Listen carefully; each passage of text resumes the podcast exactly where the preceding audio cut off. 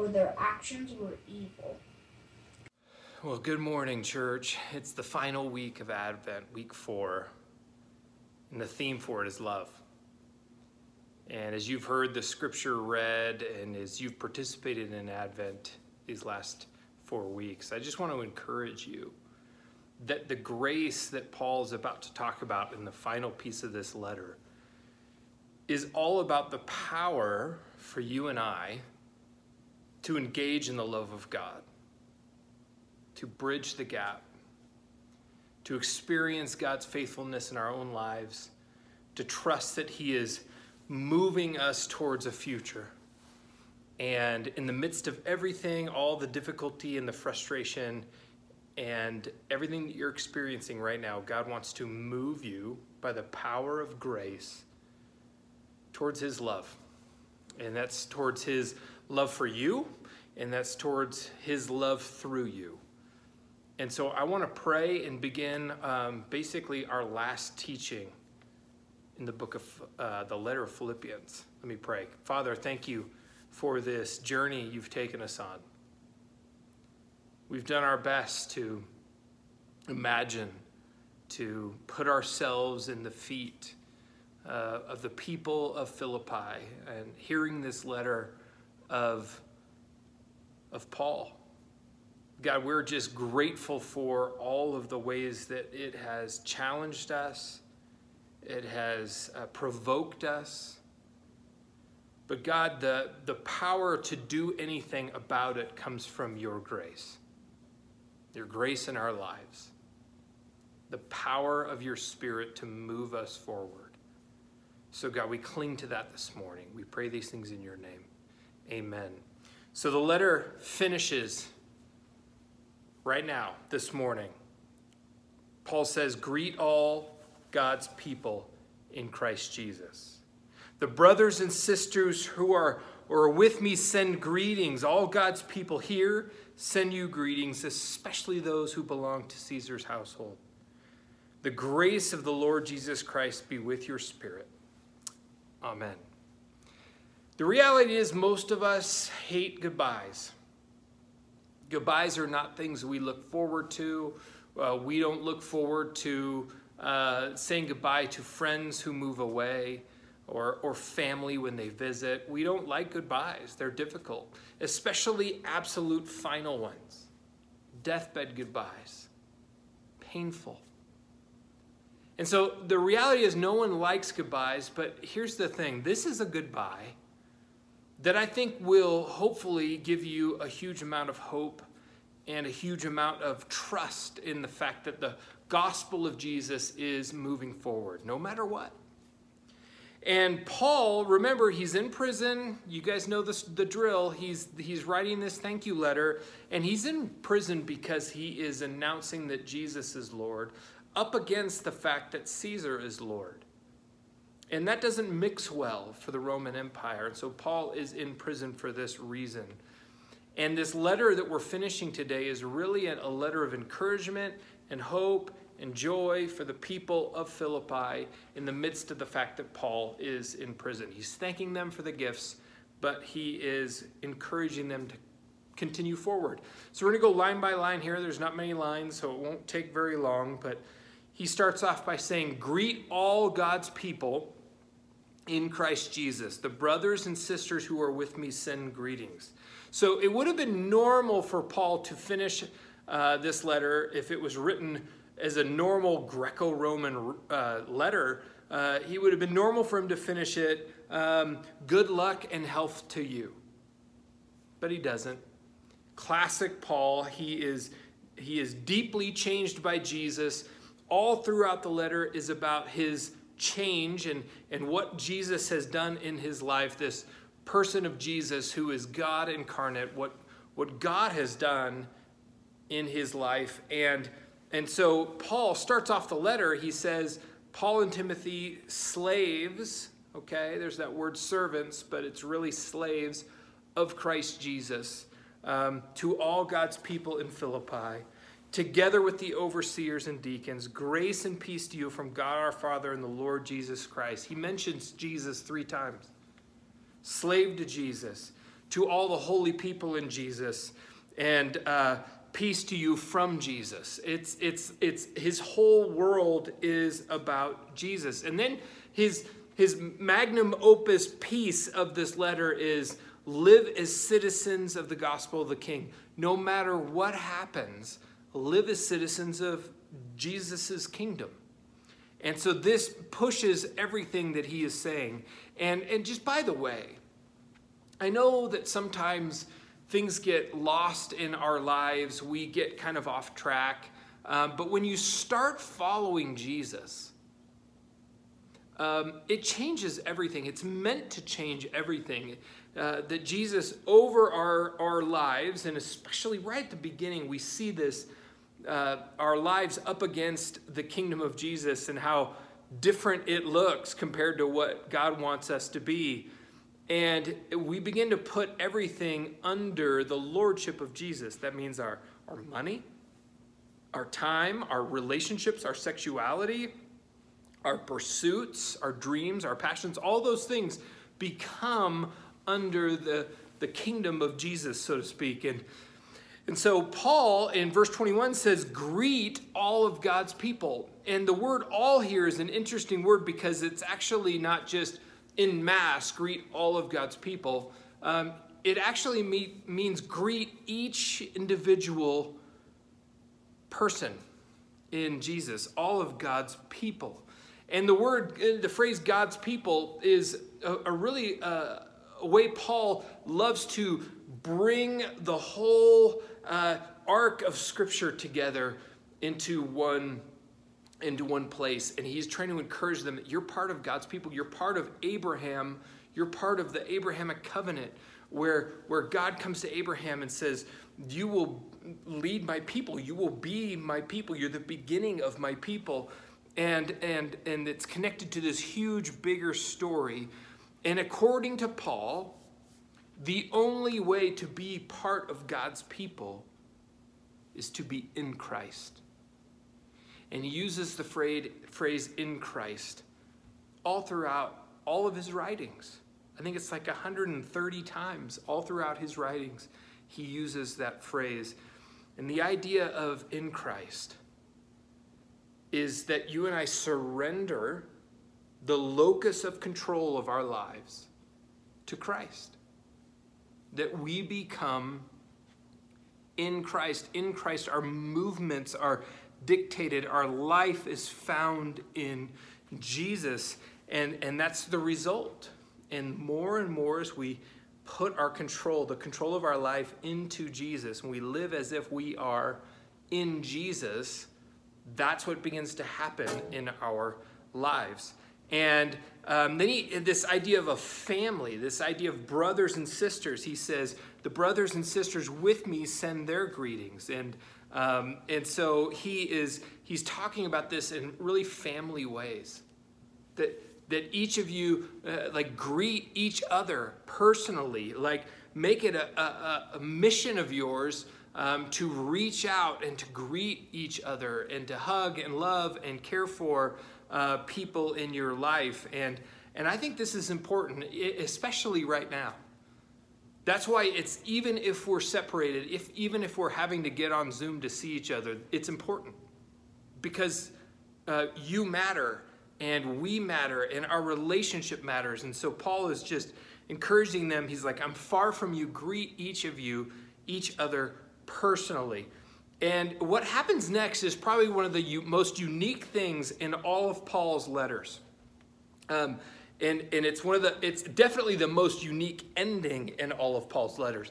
Check this out. It says, verse 22, all God's people here send you greetings, especially those who belong to Caesar's household. Now, for you and I, that probably, when you're just reading that, that probably just kind of blows by you. Um, it doesn't have the effect that I'm sure it happened. Remember, it's read out loud for the first time. They get to the end of this letter. They don't know what's coming. No one's reading ahead. And the reader is reading this, and he says, especially those who belong to Caesar's household. Like, like the, the people in Caesar's household are sending greetings through this letter to you. I mean, this had to be one of the most scandalous things that Paul has said. The Caesar, the one that is actually imprisoned Paul, the one who is persecuting in different pockets of the empire Christians, people who follow Jesus, uh, the guy who you know throws Paul in prison, the guy who's making these, his household sends you greetings. Like, I think Paul does this on purpose. I think Paul waits to dump this news at the end of the letter. He mentions it a little bit at the beginning of the letter. We'll get into that here in a second. But he saves this mic drop for the end. And in order to get how shocking this little piece of the letter is and how I think very encouraging this little piece of the letter is, we need five minutes of nerdery, okay? We need to understand what Rome, like a Roman household structure looks like, because it's totally different than our household structure. So you and I are used to mom, dad, or mom, or dad, um, and and we're used to kind of a a single family home or an apartment or whatever, um, and brothers and sisters or whatever, and then and then like maybe some um, uh, grandparents here and there uh, that kind of a thing, kind of what they would call, what you and I would call the nuclear family. And I know the nuclear family has got, um, it's got some, it's under attack and people want that to go away and all that kind of stuff. But when we think of family as Americans, we think of mom, dad, brothers and sisters, aunts and uncles, things like that. Totally different in a Greco-Roman household.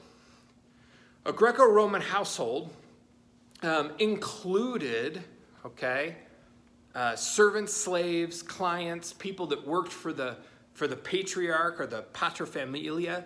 Uh, and, and so the male, the oldest of the household, was the paterfamilias. And he was in charge. His rule and reign kind of went down the pyramid of the structure of the family. Now, uh, you might think that next in line was the wife um, or the matriarch. And in this case, um, it's not the case. Um, and so, what the structure of the family in the Roman world was um, the, the wife was brought into the family, into the pyramid, but she was still attached to her father's household, even while married to her husband. And the reason for this was uh, to, it, to keep from uh, wealthy and powerful families from merging, okay, like the King of France and the King of England uh, marrying their kids, uh, from merging to create a super dynasty that would, in a sense, challenge the Caesar, okay? And so, so what happened was it was the, the patriarch, okay, and then sons and daughters, and then underneath sons and daughters were clients or business people who worked for, okay, the, uh, the the patriarch, the, the paterfamilia, and then underneath the clients were freedmen, freedmen, and then underneath freedmen on the structure of the pyramid were slaves. Now, that was considered a household, meaning everybody who worked for you, everybody who had your interest involved. Hi there. Hi. everybody who had your interest involved um, were working for the household.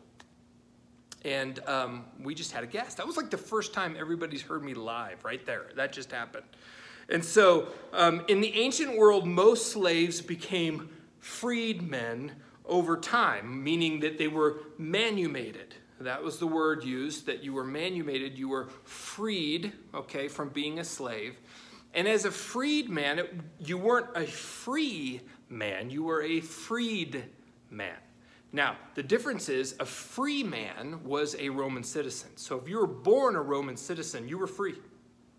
Um, you did not have any obligations to anybody necessarily, but um, as a freedman, you could work, you could gain the trust of your paterfamilia, and, and you could become a client, meaning you could become somebody who pursued the interests of your patriarch to uh, do business deals and to make money and to go into business and, and trade and things like that. So, um, it, so you were, if you were a freedman, you could work towards becoming a client.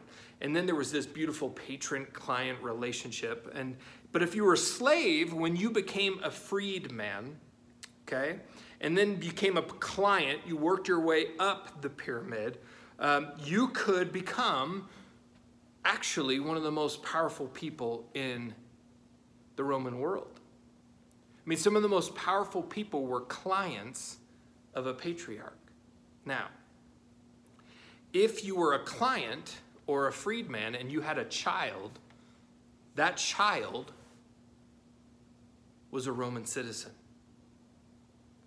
Your child would become a Roman citizen just merely by birth.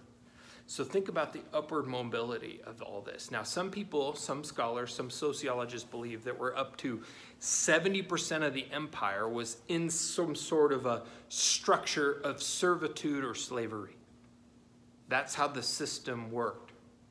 So, nerdery over, when Paul says, especially those who belong to Caesar's household, he is announcing in a clever way, okay, that there are members of a highly influential Roman household who have come to follow Jesus. Caesar's household. And the gospel of Jesus has penetrated the very heart of the empire.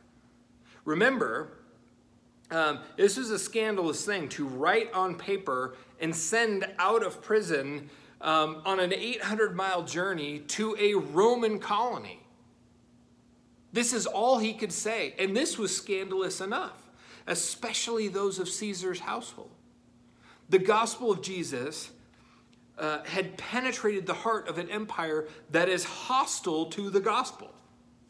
And, and, and it put Paul in prison. And in an attempt to suppress a competing message of who is Lord, it sneaks in the very back door this is incredible. It, it would be like, similar to um, a concentration camp, uh, a, a letter coming to the Jewish people in a concentration camp that says, oh, and by the way, uh, Hitler's guards say hello. I mean, it would be like, what? And this has a huge ripple effect in this society because we think this is what's amazing. Back to the beginning of the letter, I think it's verse, yeah, verse 13 of chapter 1.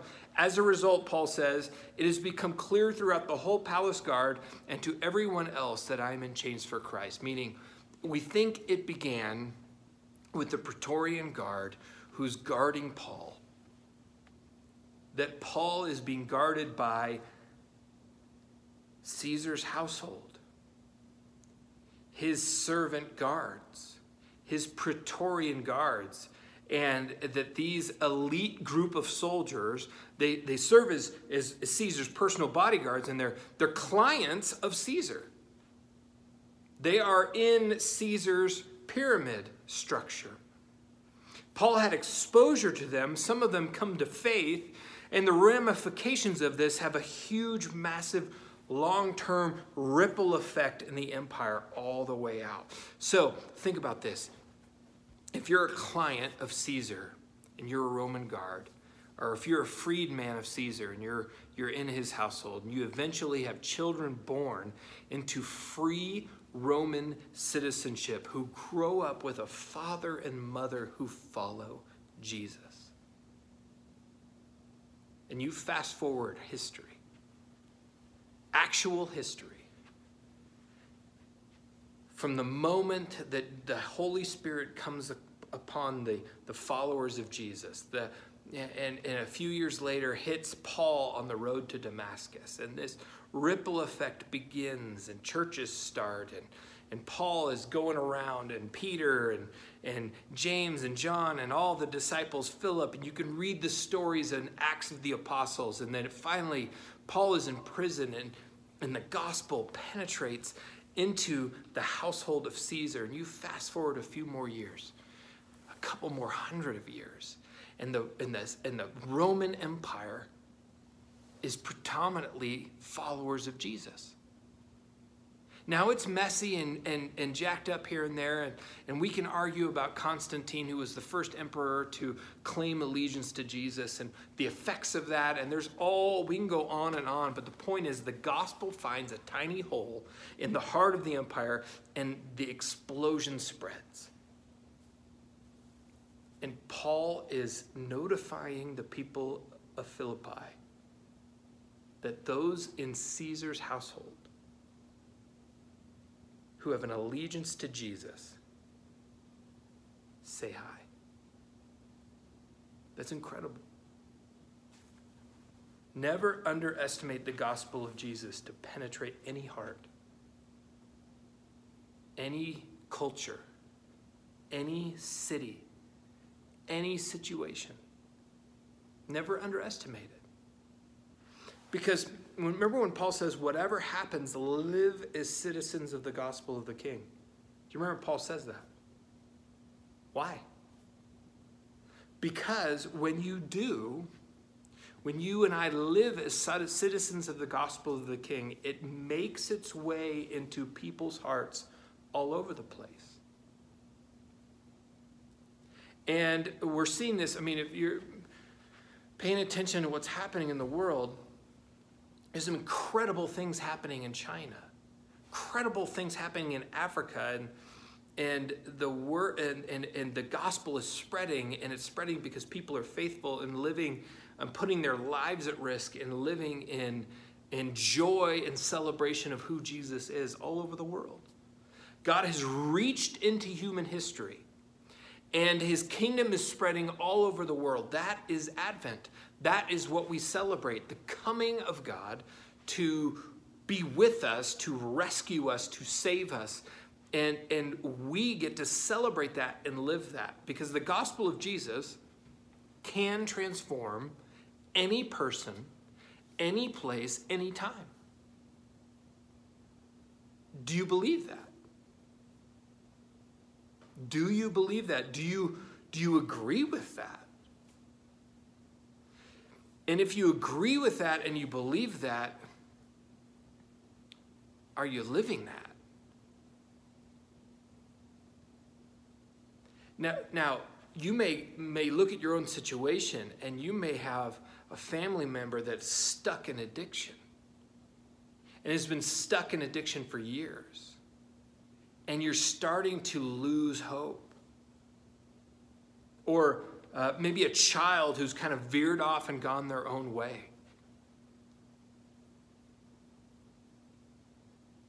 Do you believe that the gospel can transform them? A parent who has grown older and older and more bitter in life. Do you believe the gospel can transform them? A coworker who antagonizes you over your beliefs or uh, people you see over and over again in your life, but you've never even asked them their name. Do you think God can transform them? Do you think the gospel can make a difference? Can you think the gospel can move them to repentance? Do you think um, the person, the actual human being asking for money on the side of the road, can be touched by the gospel?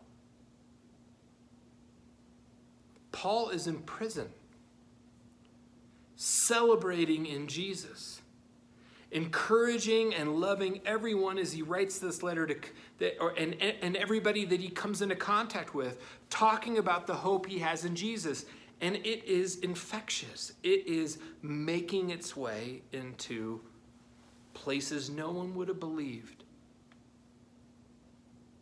It is infecting Caesar's household with the gospel. Paul's finishing line, look at this. The grace of the Lord Jesus Christ be with your spirit. Amen. Um, we remember early on in this series, we talked about grace. And remember, we talked about how I think as American Christians, we have a small view of grace. We think grace is God uh, forgiving us of our sins without anything we've ever done to deserve it. And that's true. But it's not completely true. The word grace also has this idea of power. That is God's power, God's enabling power within you and I to do things, to conquer things, to, to bridge the gap in our lives. And Paul, Paul's life is all about Jesus. And so when he starts with grace and he ends with grace, he starts with Jesus, he ends with Jesus. Remember, he says, slaves of Jesus, and then he ends with, the grace of the Lord Jesus Christ be with your spirit. Amen. Um, we just have to ask ourselves a couple of questions as we hit the end of this letter. Just a couple questions. First, is Jesus your king? Is Jesus my king? I mean, it's possible to come to church, to listen to podcasts, and still not really be one of God's people. It, it, it's about surrender and repentance to Jesus. It's about entering the family of God, being adopted. And some of you might be listening to this or watching this and go, man, I just feel like I'm the impossible one. Like, I may be f- too far gone. And some of you might be sitting there and just recognizing the fact that that you've gotten into trouble in the sense that because life has become about other things that Jesus has been an addition to life and not a surrendered life. Life is about other things. The whole narrative arc of Scripture is about Jesus. And it is possible for our lives to become more or less about other things careers, um, accumulation, upward mobility, uh, family, stuff going on around us, the loudest voices in our culture. It could be easy to have our lives be about those things. So the first question is Is Jesus truly your king, my king? The second question is it's not really a question, it's actually really more of a statement. The gospel is powerful, like really powerful like world changing powerful. And it penetrated Caesar's household through the back door, through the prison door. And what is it to stop it? What is to stop the gospel from penetrating your school or your neighborhood or your family or the criminal justice system? or the healthcare industry or the financial sector? What is to stop it? See, we don't need to guard the gospel. I just want to make sure that's so clear because in years past, and I think there's a lot of uh, Christian uh, culture uh, speak that talks about defending the gospel or guarding the gospel. We don't need to defend it. We don't need to guard it. We need to live it. We need to live it. We need to unleash the gospel in this city. Now, this letter of Paul has been an encouragement to do whatever happens, live as citizens of the gospel of the king. It's like Paul saying, it's like, listen, this is why you're here. You're a colony of the King. You're a colony of Jesus. Your role is to heavenize, to, to, to bring the gospel, the announcement, the royal announcement that Jesus is Lord to this world, wherever you are. And he talks about that, the fact that our stories, personal, our stories aren't over, that God is still at work in us. He mentions this in the letter. He talks about the humility of Jesus and how we should have that same mindset with each other. That we're meant to shine like stars, that we're, we're meant to press on and at the same time stand firm. We talked about how we think. And listen, this has been 21 weeks talking about this letter. Talked about anxiety and joy and celebration and all these things. But when this video ends, what's going to change? What, what happens to all of it? What changes in us? If there's going to be change in you and I, okay, it will be because of grace. It won't be because of um, legalistic, fundamentalist kind of moralism. It will be because of grace. If you want your life to change, if you want to think different, be humble, be generous, love others, announce the gospel. All those things will be because of grace. The empowering, it's the power of God in and through us. Now, I, I want you to remem- remember way back when we talked about grace, we were outside, and I shared with you my definition of grace. And I'm going to share it with you again. Okay? The lavish, opulent, untamed, raw, scandalous blessing of God. Unearned, undeserved, illogical, and disproportionate. Poured out through Christ over every facet of your life. And in the living presence of the Creator God deep inside of you, poured out through the Holy Spirit with limitless power to live out and up to God's calling in your life. That's grace. So, to move forward as followers of Jesus, to move forward as citizens of the gospel, we need grace. We need it. And, and, and the question this morning is where are you in need of God's grace? Maybe you're tired, you're just exhausted, you're weary, you're actually discouraged right now in your life. You're isolated, you're lonely, you're disoriented, your family is kind of in drama, your relationships aren't seeming to, to click, um, you don't feel like you're making a difference. Where do you need God's grace? Name it.